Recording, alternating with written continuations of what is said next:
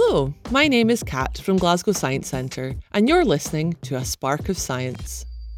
What do you think of when I say seaweed? The ocean? Sushi?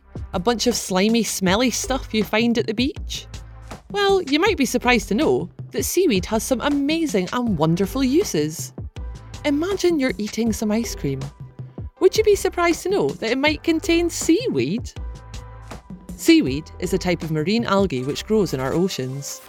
Brown algae, such as kelp, contains a very useful substance known as alginate, which we can use in lots of different ways. When it's mixed with chemicals containing calcium, it changes into an edible, tasteless gel. This makes it great for thickening foods such as ice creams, salad dressings, and tomato ketchup. It's even used in molecular gastronomy in a process called spherification to create tasty edible beads with a liquid centre, which chefs can fill with different delicious flavours. Alginate can even help us in our fight against plastic waste.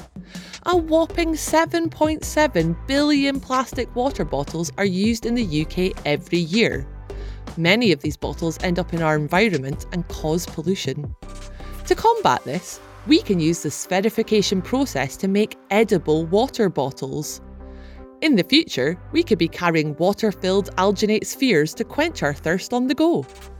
Is it time for us to eat our water instead of drinking it?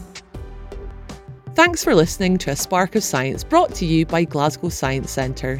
As an educational charity, we want to keep everyone inspired with science. You can explore a vast array of online content on our website, and you'll find us on Twitter at GSC1.